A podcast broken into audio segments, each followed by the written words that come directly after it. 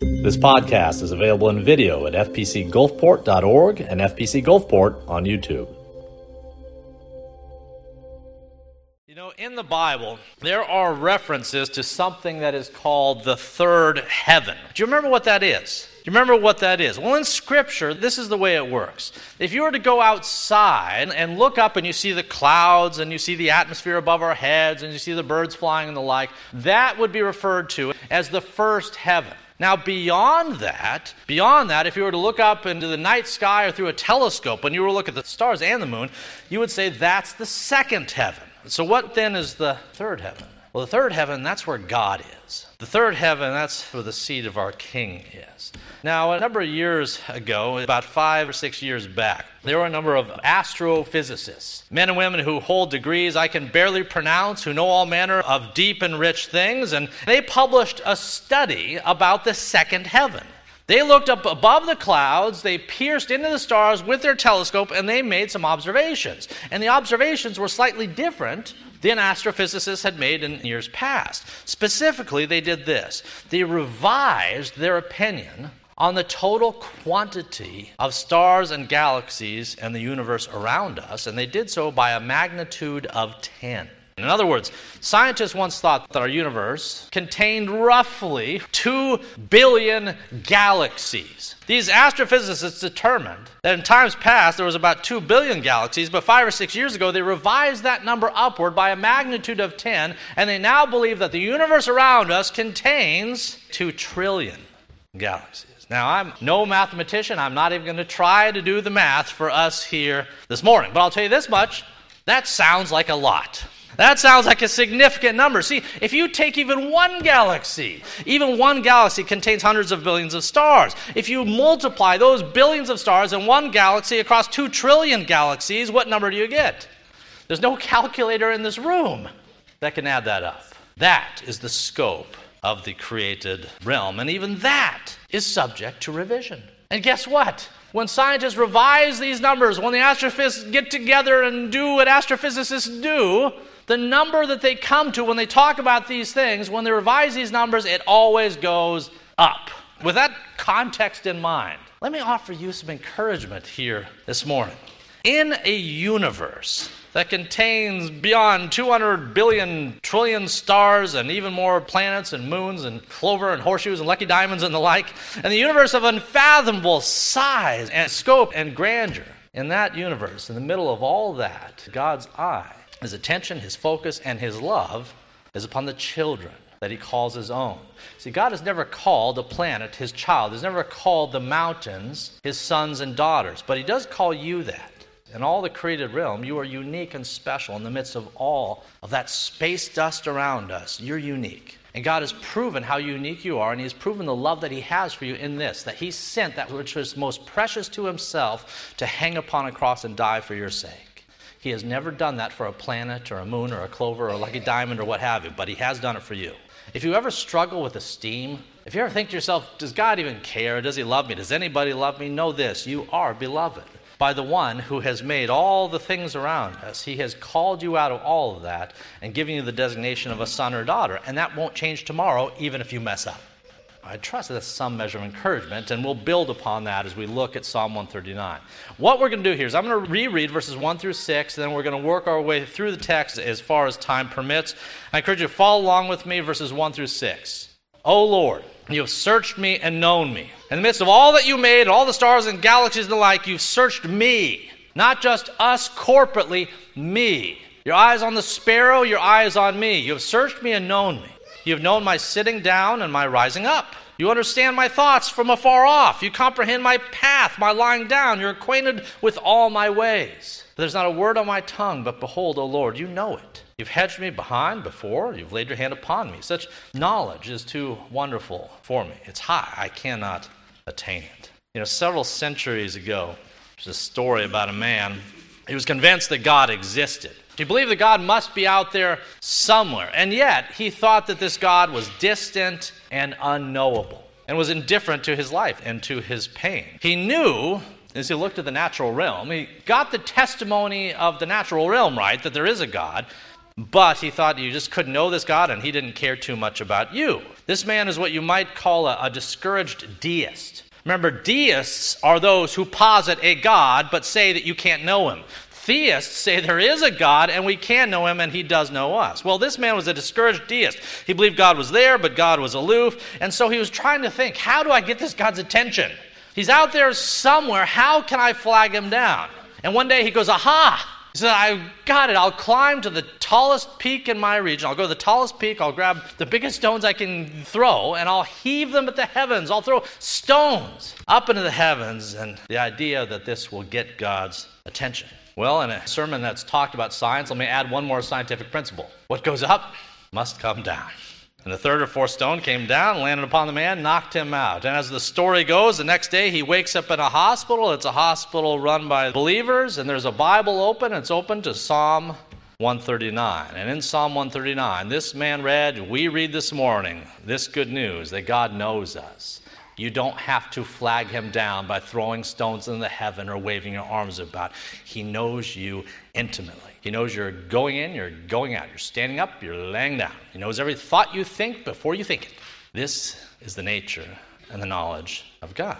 Before a word even rises to the tip of our tongue, God knows what we're going to say. Now, to the thinking man and woman here this morning, if God knows everything about you, everything you're going to do and think even before you do it, on the one hand, that's good news. On the other hand, some of us might say it's bad news. Now, what do I mean by that?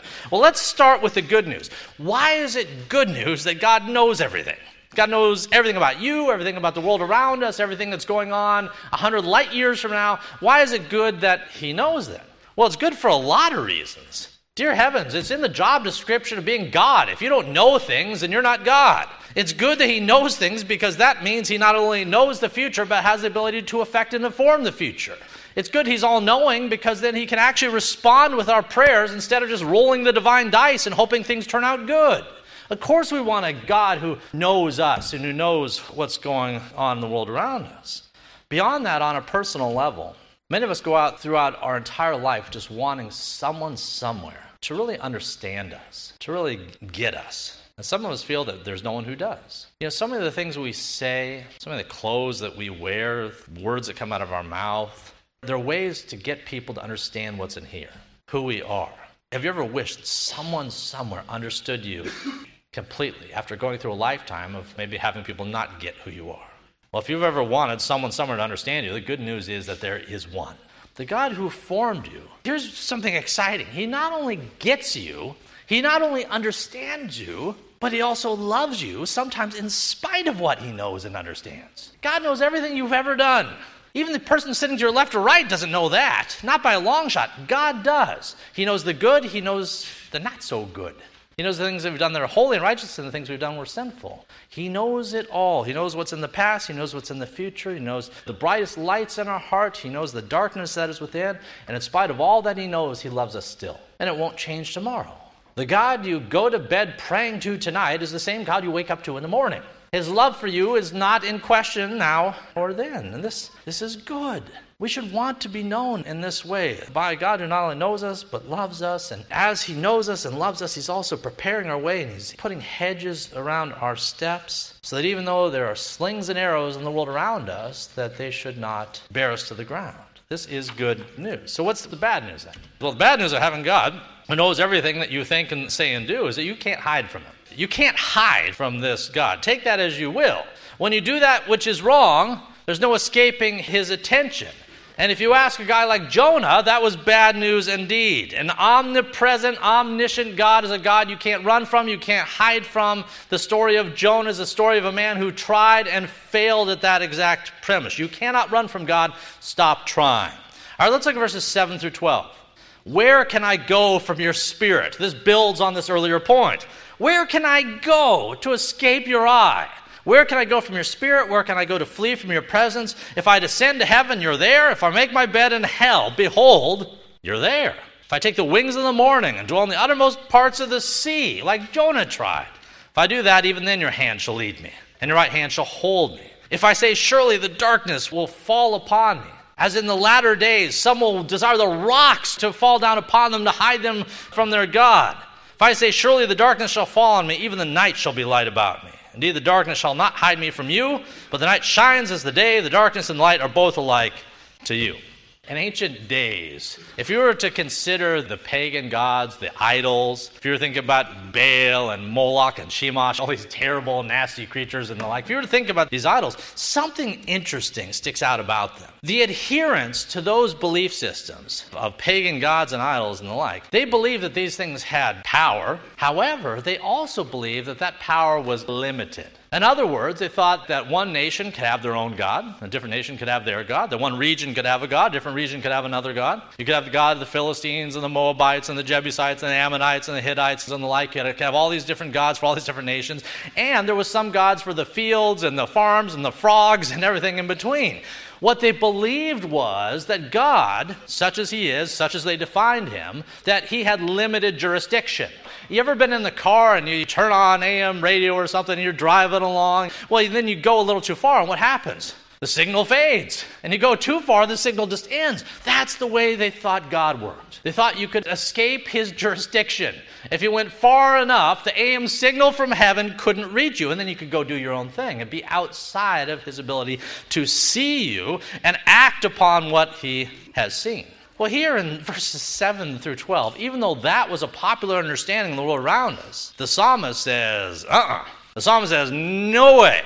He says, Where can I go to be away from you? And he answers his own question. He says, Nowhere. There's nowhere I can go. Where can I go to flee from your presence? Nowhere. If I go up to heaven, you're there. Go down to hell, you're there. Go to the mountains, you're there. Go across the oceans, you're there. God is omniscient, as we talked about in the first six verses. He knows everything. And in these next six verses, he's also omnipresent. He is everywhere. The psalmist says there's nowhere he could go or travel that God does not reign or, or rule or exist. Now, once again, that could be interpreted by you and I as either bad news or, or good news. Now, for the psalmist, it was good news. He knew that, yea, though he walked through the valley of the shadow of death, that God was where? Too far away to hear him? Too far away to help? No. Thou art with me. Yea, though I walk through the valley of the shadow of death, wherever that might be, thou art with me. Your rod and your staff are perfectly capable of comforting me here, there, everywhere. The psalmist viewed all this as good news. He says, Your hand shall lead me, your right hand shall hold me. He talked about being hedged in. He saw God's presence as a good thing. You remember, I think this was the 80s, you could correct me if I'm wrong. Remember the State Farm jingle back in the 80s and 90s? It might still be the jingle for all I know. I don't watch much TV anymore. Like a good neighbor, State Farm is where? There. Where's there? Here, everywhere. Like a good neighbor, State Farm is there. Well, here's the thing God is much better than just a good neighbor. God is much better than an insurance carrier. God is with us. He's sovereign. He's powerful. He's not only able to help us, but He's inclined to do so. Do you get how that's cool? God not only has the muscles and the power to help you when things go bad in your life, but He's also inclined to help you. It's one thing to have a big, mighty, powerful friend who could come to your side if he really felt like it. It's another thing to know that this one is always on your side. Now, it doesn't mean he's a genie and you can just tell him to do whatever you want him to do and he'll just go and do it. But it does mean you're never alone. This one is always with you and he always understands you, and that will never change, no matter what hardships you go through. Again, that's the good news. I'm loath even to suggest the bad news, but let me turn back to Jonah again. For Jonah, it was good to have God near you when you wanted him to be. But those of you who've been younger or young even now, do you always want your parents around?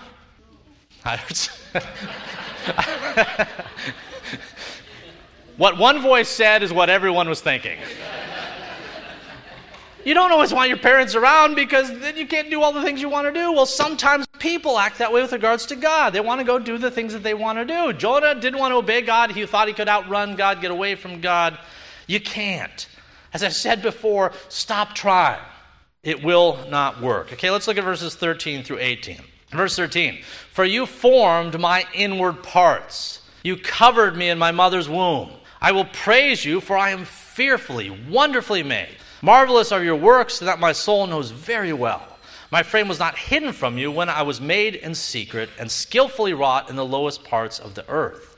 Your eyes saw my substance being yet unformed, and in your book they were all written, the days fashioned for me when as yet there were none. How precious also are your thoughts to me, O God. How great is the sum of them. If I should count them, there would be more number than the sand. When I awake, I'm still with you. You know, before my daughter was born, my wife and I had the opportunity to observe one of those uh, prenatal sonograms in the room. It was on one of the big screens. Now, when my son was born, they still had, you know, the sonograms. I'm not that old, but they still had the sonograms. But what was cool is when my daughter was born, they blew it up on like this big screen up above. They run the thing on the belly, and you look up and you can see everything moving. And it was the coolest thing in the world. Instead of just giving you that little tiny picture and then trying to point out what's what, it was all blown up on the screen. I thought, this is just the most amazing thing. And in that sonogram, in that picture, I could see my daughter moving. I could see fingers. I could see toes. I could see the, the handiwork of a divine craftsman at work.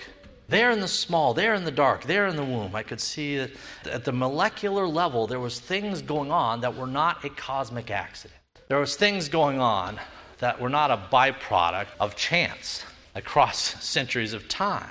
What I saw at that time was my child's tiny body being fashioned, knitted together, some translations say, by the hand of God. That's what verses 13 through 15 overtly tell us. They say that you formed my inward parts. The parts of my son, my daughter, my spouse, my loved ones. They're not an accident. Even if we don't always understand to what utility certain aspects of our formation have been granted, we know this much that it's all of God. It is all of God. It all has an estimable value in the eyes of God. Why? Because He formed us and He loved us. In any case, uh, various translations put it different ways. I like the idea of being knitted together in the womb, and this picture, this master weaver at work at this molecular level. This is this is an amazing thing to me, and it stands over and against the abortion age and, of our present day, and those who would deny those who would deny the handiwork of God in the still small place of the womb. For all of God's might, for all of God's power, for all of God's authority. We talked about the billions and trillions of stars and the like, the inestimable universe to which your eye can never perceive even one one millionth of it. The fact He's made all these things, and He's awesome and majestic and marvelous and all powerful. All this is true, and yet in this text we see that here in the still small places, this same God, while He's capable of doing all these things at a macro level, He also does it at the micro. The smallest possible way he fashions bone to bone. You and I are fearfully and wonderfully made.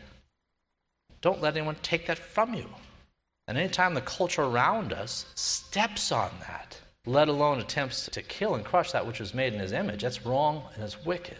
The psalmist would not stand or abide by that. He says, We are wonderfully made. Now, let me ask a question.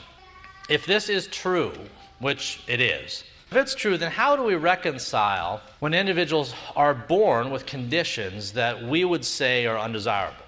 Say if someone's born blind or, or, with Down syndrome or something like that. Is that an accident? No.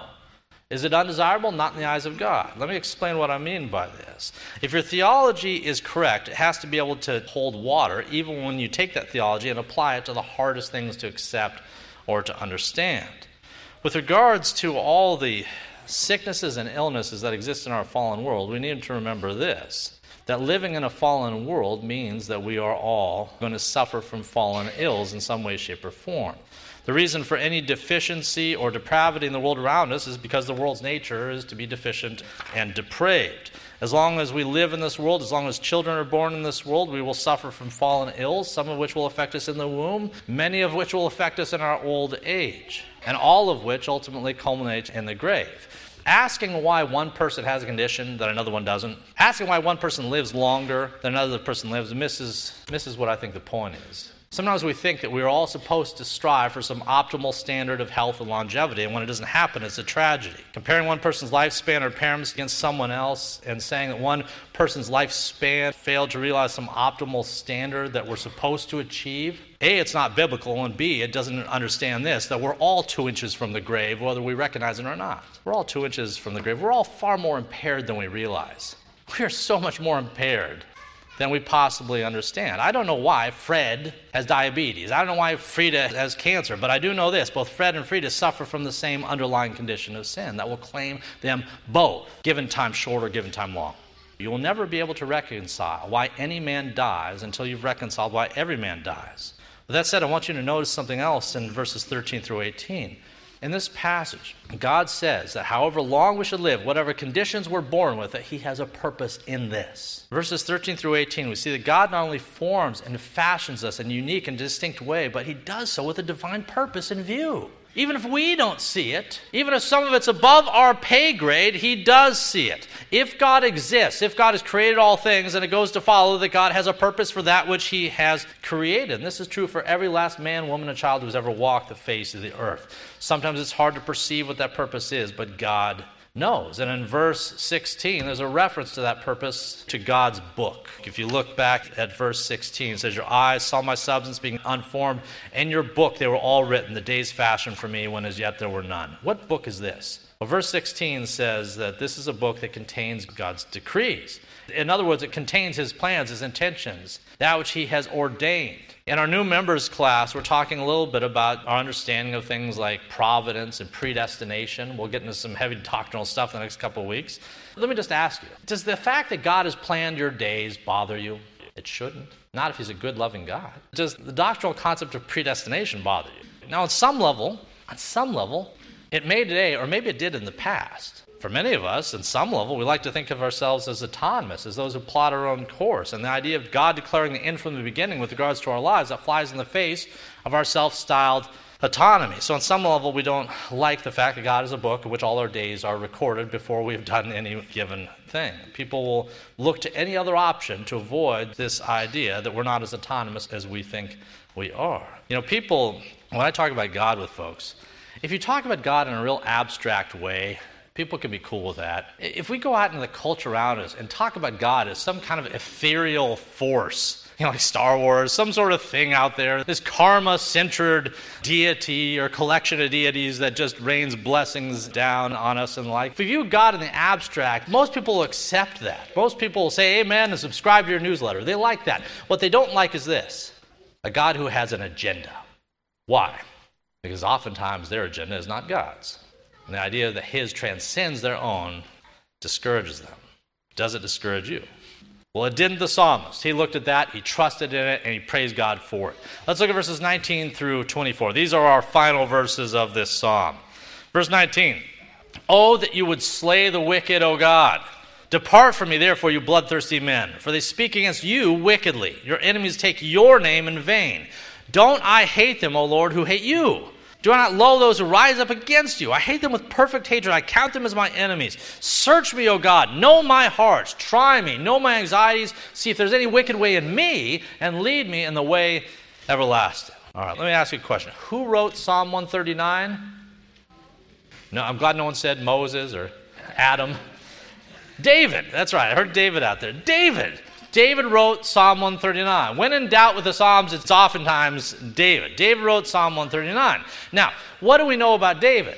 Well, we know a lot. We know things he did. We know the different actions that he undertook, many good ones, several bad ones. We know some of the things he did. With regards to his character, though, there was something that Scripture says about David.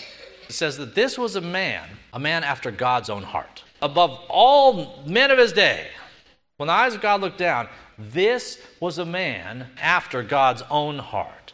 The Bible says this man, this king, this David, he shared God's likes and his dislikes. And although David was imperfect, he genuinely loved that which is good, and he was generally pained with what was bad, which is why his own sin convicted him so. He loved what was good. David was a man after God's own heart. He hated wickedness. You know one of the greatest proofs that he hated wickedness and couldn't abide by it? Do you remember what happened with Goliath?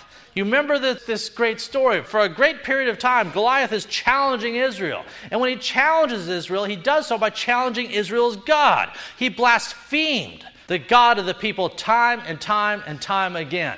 He blasphemed this God. He threw this God under the bus. And yet the people of Israel just kind of stood by and went, huh? Stood by, hmm, he sure is tall. They were mesmerized by the size and strength of this figure. And what he was coming out of his mouth didn't cause them to take up arms and go slaughter him. Well, guess what happened with David? David roams into camp. He's bringing food and bread for his brothers. And all of a sudden, he catches wind of what this guy's saying. Goliath starts doing his blaspheming. David hears this and he says, Oh my goodness, are we going to let this guy get away with this? David had a man after God's own heart, and he hears his God being besmirched and blasphemed. And even as small as David was, he says, I'm going to deal with this. How dare this uncircumcised Philistine talk about our God this way? David was a man after God's own heart. He loved things that God loved, he hated things that God hated. He did not do it perfectly. But that's what we see in these verses. Oh, that you'd slay the wicked, oh God. Oh, that you would deal with those who hate you. I hate them for hating you. This is the same approach that he had with Goliath. He wasn't going to stand idly by while his God was besmirched. He was going to deal as best he could with his own sin, and he was going to deal as king with the sins of others. And so Psalm 139 closes with this desperate, heartfelt request. He calls out the sins of the people around him, and then, then he draws himself and he puts himself under the same microscope. He says, I hate wickedness, and yet I stand before you as one who's committed great wickedness. Oh God, search me.